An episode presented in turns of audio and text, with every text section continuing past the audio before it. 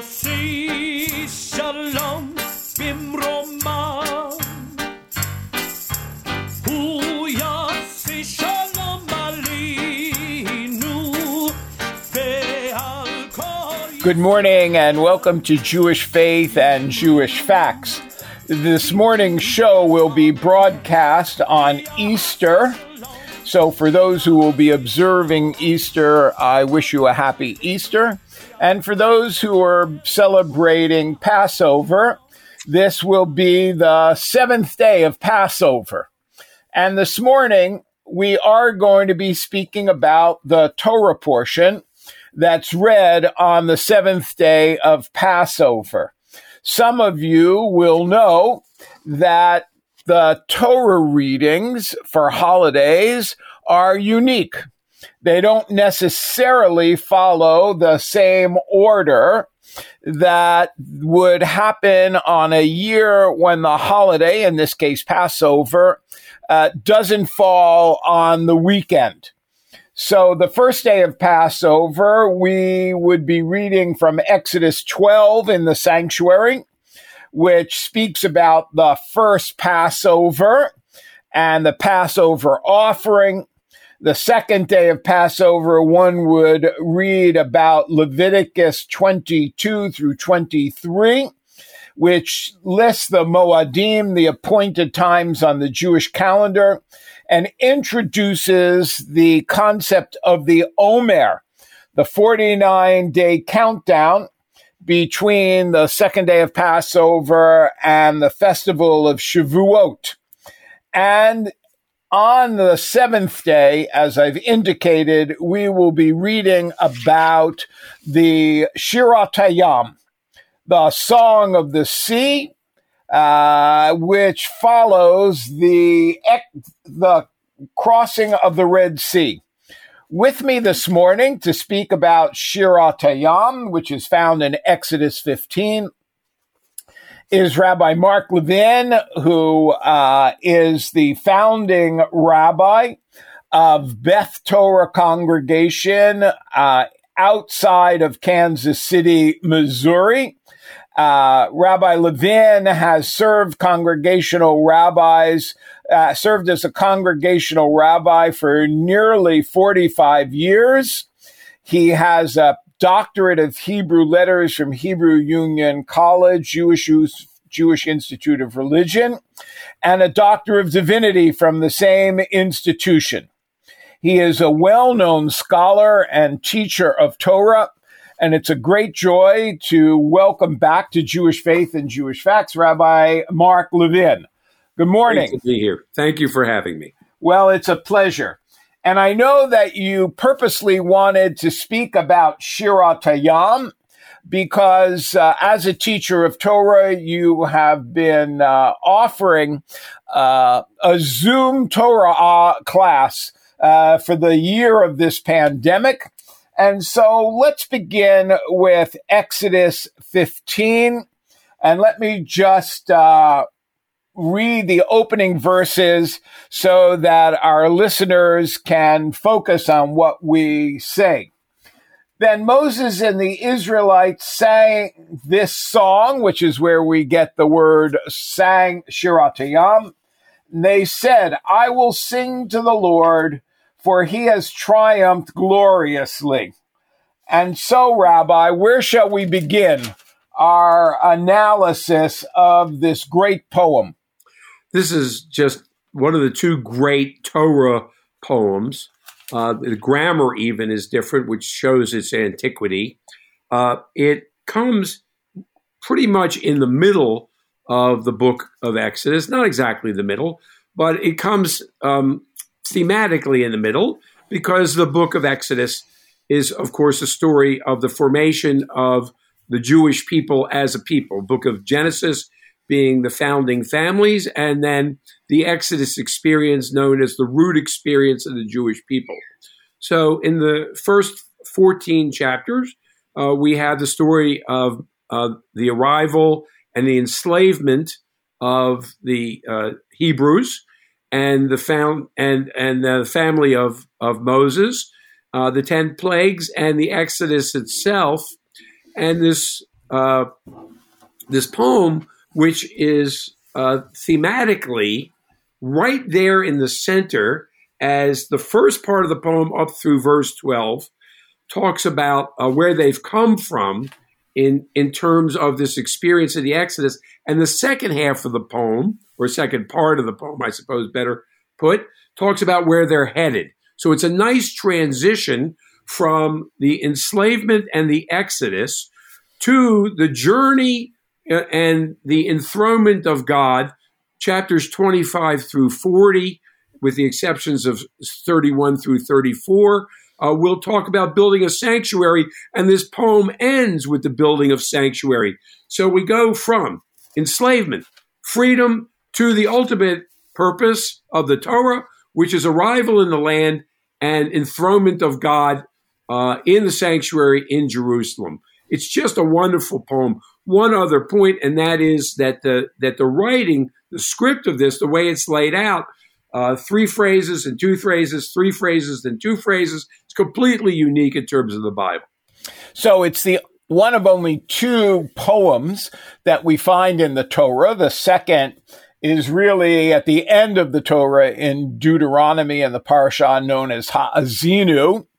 Um, this poem, which you've so wonderfully introduced, does cause some questions to be raised about the spiritual nature of it. So let me call your attention to uh, verse 2 yes. and forward. It says, uh, and I'll read it in English for our listeners The Lord is my strength and my might. He has become my deliverance. This is my God, and I will enshrine him. This is my Father, and I will exalt him. And that seems very much in keeping with the Exodus experience that the Jews are celebrating as they've crossed the Red Sea. But then in verse 3, it takes a um, detour and it introduces this notion again. Let me read it for the listeners the Lord, the warrior. The Lord is his name. Uh, you might want to speak about which Hebrew term is used there. And then it says, verse 4 Pharaoh's chariots and his army, he has cast into the sea, and the pick of his officers are drowned in the sea of reeds. The deeps covered them. They went down into the depths like a stone. Your right hand, O God, glorious in power, your right hand, O God, shatters the foe.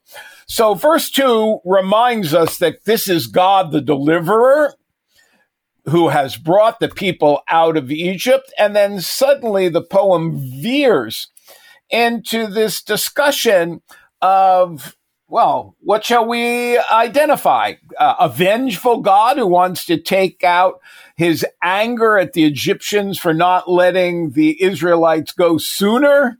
Uh, how do you teach this section? Yes. Well, thank you very much for that for that wonderful introduction to that.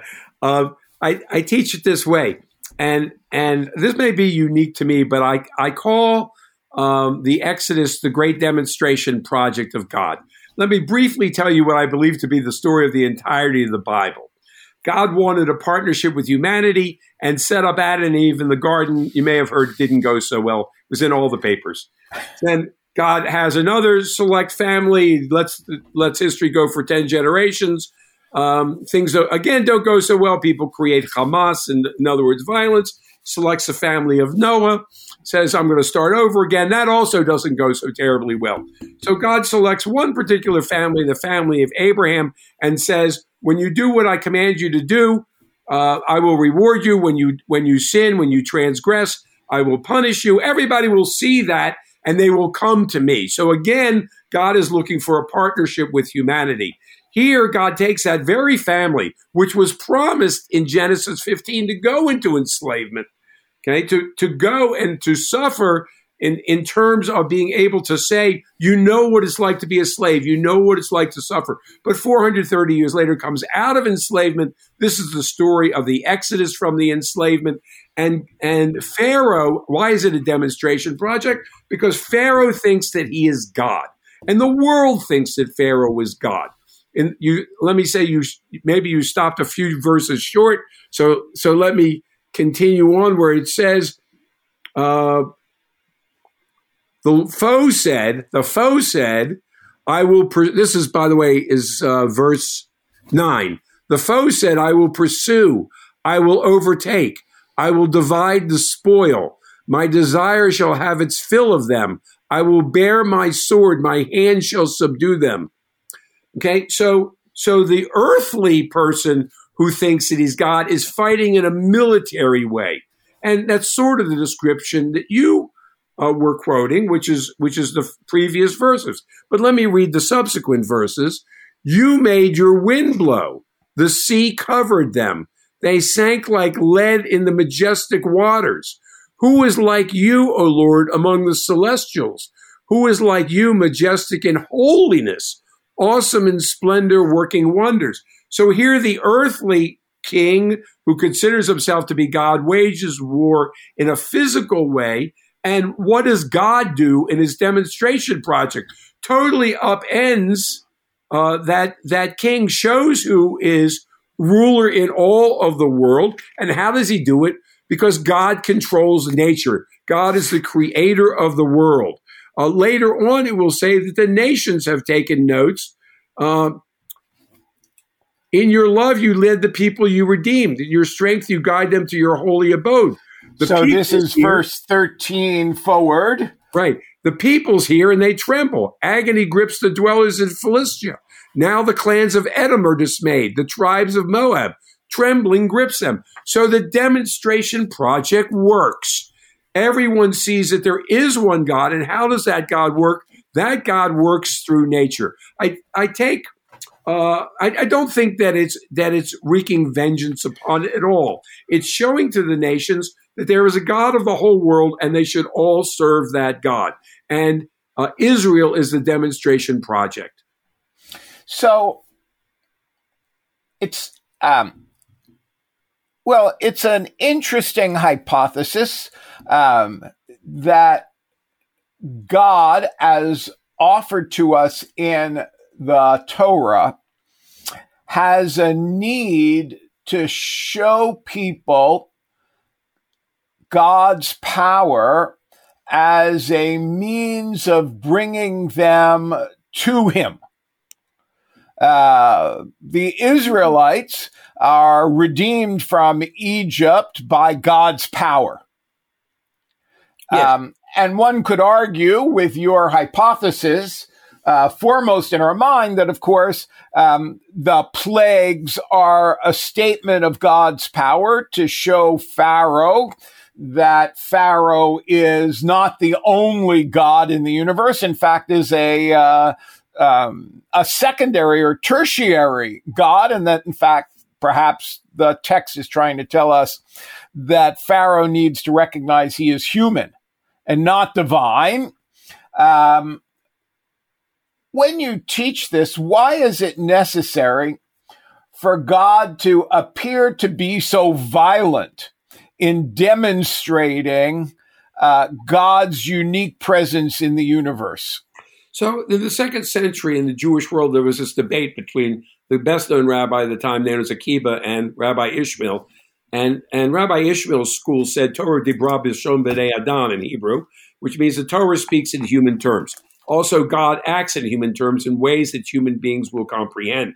So there is this culture. Why does God command sacrifices? From Maimonides in the 12th century on and others uh, said that God demonstrated to the people God's power, uh, God's presence in their lives through the cultural context of of the surrounding cultures. Also, there's a theory that God used the myths of the surrounding cultures uh, in the Torah in order for people uh, to recognize the stories and to to um, uh, adhere to the stories, to think that the stories are, are uh, important in their lives, but then changes them, changes those stories away from multiple gods, polytheism, to the one God and a, and a righteous God um, a, a, God of justice, uh, but using contexts that the people understand. And I would say the same thing. I am a believer that that human beings under divine uh, influence uh, wrote the Torah, and that it is divinely. Uh, it, it, its origin is not word for word divine, but it is spiritually um, uh, connected with. In other words, it is inspired. And uh, whether you take that point of view or the point of view that it was all revealed at Sinai, it seems to me to make sense that God would speak in terms that human beings at the time comprehend, with the ultimate goal being that God will establish justice. Out of Zion shall go forth the Torah and the word of God from Jerusalem, as the prophets say, uh, in order to establish God's kingdom for all of humanity, uh, not just one people. Well, I want to pursue this train of thought for just a little bit. In the middle of this poem is a uh, set of Hebrew verses which have become uh, essential to Jewish liturgy. Right. Uh, and we find them in verse 11. Um, in the Hebrew, it sounds uh, this way: Mi chamocha ba'elim Adonai, mi kamocha nedar kodesh, no ra tehiloto sefela. Uh, who is like you, O God, among the celestials? Who is like you, majestic in holiness, awesome in splendor, working wonders? So, is it your contention that that is the transitional moment in this poem? Yes. in which we are not uh, uh, acknowledging or we are not elevating God as a destroyer of the Egyptians, but rather the poem acknowledges that this God, through this uh, miraculous nature, is simply continuing the ongoing nature of creation that's expressed in the first uh, chapter of the Torah, um, who does wonders, uh, awesome in splendor. Um, working wonders, the first wonders that the Torah speaks about are creation. And yes, exactly right. Or if you take the out of the whirlwind speeches in the book of Job, beginning in chapter 38 and continuing for several chapters. So, so there you have that human beings just don't comprehend. Job is right. He has been un, uh, unfairly punished uh, as a as a little experiment between God and this uh, angelic being, uh, the um, the oppre- the um, oppositional angel um, known as Satan. Known as Satan, right? So, so uh, what do we have here? We have a demonstration. I mean, one of the reasons that I think, for instance, that the that that the Torah reflects the culture of the people among whom it is written, and it's written over time, is this whole notion of Michamocha Bailim Adonai, who is who is like you among the gods that are worshipped. So so there are multiple theologies apparent in the in the Bible, and here you have what's called um, uh, by some a um, um, henotheism uh, a, a, or a monolatry.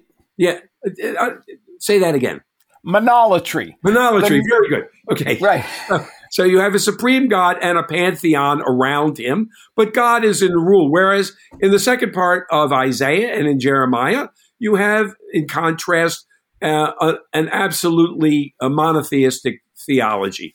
So, so in these theologies mixed together in, in one book, known as the Torah, maybe somewhere around the sixth or fifth century BCE when it all came together. Uh, what do you have? You have the story of this God who cares about a people because he cares about all peoples. Okay, and and are the words absolutely consistent? No, I don't think so. I do think that in part they're culturally determined, but there is a larger lesson here of a God who is a righteous God, and well, you know what they considered to be righteous in their terms uh, 2,500 years ago may not what be what we see as righteous today. Uh, Exodus chapter 21, which is coming up, uh, you know, uh, we would not look upon indentured servitude uh, with, with, a favorable eye. But they did in the Bible because uh, it's better than them starving to death, that you could sell yourself to someone for six years rather than starve to death on land that you'd already sold. So cultural context and history do matter to comprehend what the Torah is saying to us. So then let's look at another cultural context, and that's the end of the Shirat Hayam, or perhaps you don't even think it's associated with Shirat Hayam, and that's verse 30 of chapter 15. Then Miriam, the prophetess, Aaron's sister, took a timbrel in her hand, and all the women went out after her in dance with timbrels. And Miriam chanted for them, Shiru Ladonai, ki ga'a go'a, sus rama bayam. Sing to the Lord, for God has triumphed gloriously. Horse and driver he has hurled into the sea. So we start off with this lovely picture of uh, Miriam and the women, and you might want to comment on why she's known as a prophetess there, where we haven't had any introduction previously to that aspect of her existence. Um, and the women are dancing, and you might think that they're dancing to uh, celebrate the great glory of God. And then this verse ends by saying, because God has killed everybody we are dancing joyously, right? Uh, he has triumphed gloriously, and the horse and drivers were killed. There's no uh, disclaimer at the end of this book that says no animals were hurt during the making of this book. uh, so, how do you understand what seems to be going back to the beginning of the, the poem? So and this introduction of Miriam. I'm so glad. I'm so glad that you asked this question. So there are two big points to be made. Uh, one is the role of women. Uh, a scholar, a Bible scholar by the name of Carol Meyers, who teaches or taught, she's now retired at Duke University, um, talks about uh, drum, dance, and song. That the places where drum, dance, and song are present were likely written by women. They are the hallmark of a woman's appearance. Uh, and that they, in fact, this may be a sign that a woman or Miriam wrote the entirety of this song that should be attributed uh, to her, that they come out and rejoice. Now, you asked the question of, of why rejoice over the death of your enemies. As you know, Rabbi, uh, there's a midrash from some hundreds of years later, a very well known midrash in the Jewish world, that uh, as the children take up this song, as the children of Israel take up this song, uh, God says, My creatures are drowning and you are rejoicing. And he says it in a disapproving manner, which is to say, all of God's creatures are appreciated by God. And even when they do things contrary to God's will, they are appreciated as the image of God and as life itself. And therefore, we are not supposed to triumph uh, and sing joyfully over over their um, uh, demise. Over their demise. And in the Seder that we will have this coming week, which when people are hearing it, it'll be in the past. Okay, since the 12th century, there's been this custom of reducing uh, the amount of wine that we have in our cups by a drop for each one of the plagues to demonstrate the fact that our joy should be diminished by the suffering of others, no matter whether they are our persecutors or our friends. Okay, so if we if we take Carol Meyers' uh, hypothesis that this section was written by women, the women appear to be quite uh, attuned to this uh, aggressive nature of the deity. Um, and it doesn't answer the question of why the text seems to need to seal the poem, because from then on, the poem moves, the poem ends, and we move on to a different narrative. So the poem is sealed by Miriam and the women dancing, which would have been all fine and fit with Carol uh, Meyers' hypothesis. Uh, but then why end with this uh, more aggressive nature? Yeah, so it's a quotation from the first, from the very beginning of the song. And I think that that shows ownership. It says, if in quoting Miriam, who is now called a prophetess, meaning that she speaks directly with God, okay, who is now called a prophetess, uh, when, when she dances, what happens? That they quote the actual title, so to speak, of the poem. Of the song. Okay. And it's showing ownership by Miriam of the entirety of the song. Lovely. So you suggest that Miriam is called a prophetess because she speaks directly to God. Do we have any examples in um, the journey of the Israelites where Miriam is identified as speaking to God, other than the famous episode in Numbers, the book of Numbers, where it appears that God hears she and Aaron off to stage left, uh, upset with Moses. And it's not clear that she's speaking directly to God. Um, I've always thought of it as truly a stage whisper that God overhears. But um, do we have an example of somewhere she speaks directly to God or God speaks directly to her? This is more evident, it seems to me, in the Midrash. But you ah. do have where where uh, their mother uh, sends Miriam to go watch out over bro- uh, brother Moses, baby Moses, in the basket when she is found by uh, Pharaoh's daughter. So in that role, she is saving the Savior. Uh, which I suppose, in a certain sense, in parallel to Christianity, maybe makes her look a little bit like John the Baptist. I just made that up. Uh, so you know, take it for what it's worth. So, but but but she does have a role, and then midrashically, even more importantly, when Miriam dies, uh, the immediate next story uh, is that the children of Israel are suffering for lack of water. They're suffering of thirst. And they appeal to God. And out of this, the Midrash develops this idea among the rabbis that there was Miriam's well. And Miriam's well, which is now a, a recent custom, also represented on the Seder table at the, at the Passover meal.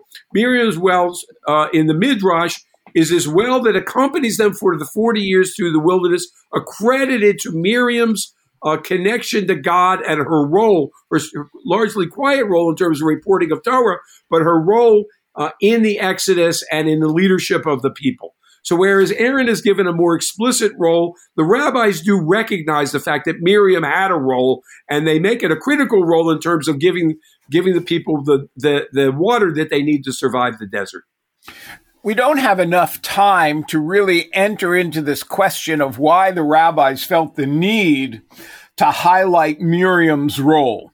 Uh, and why the rabbis, through the midrashic process, the homiletical exposition of the text, felt the need to elevate women's role, while the text itself certainly couldn't be uh, perceived to place women in great uh, leadership positions or to acknowledge the women as central actors in the narrative. But it's a good place for us to think about the fact that um, Passover is a holiday that's not celebrated and observed in the synagogue usually. It's a home based uh, ob- uh, observance with the Seder the first night, and for traditional Jews living outside of Israel, Seder on the second night. And there may be some reason, given that this is a festival that's so much part of the home, that the rabbis felt women needed to be uh, seen in a very different light during this festival.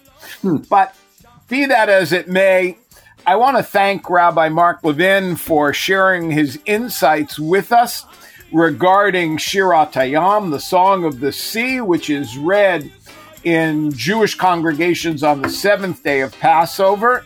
For Jewish Faith and Jewish Facts, I'm Rabbi Stephen Garten. You can hear a podcast of our this morning show on iTunes or on the chri.ca website. Wishing you shalom and a good day.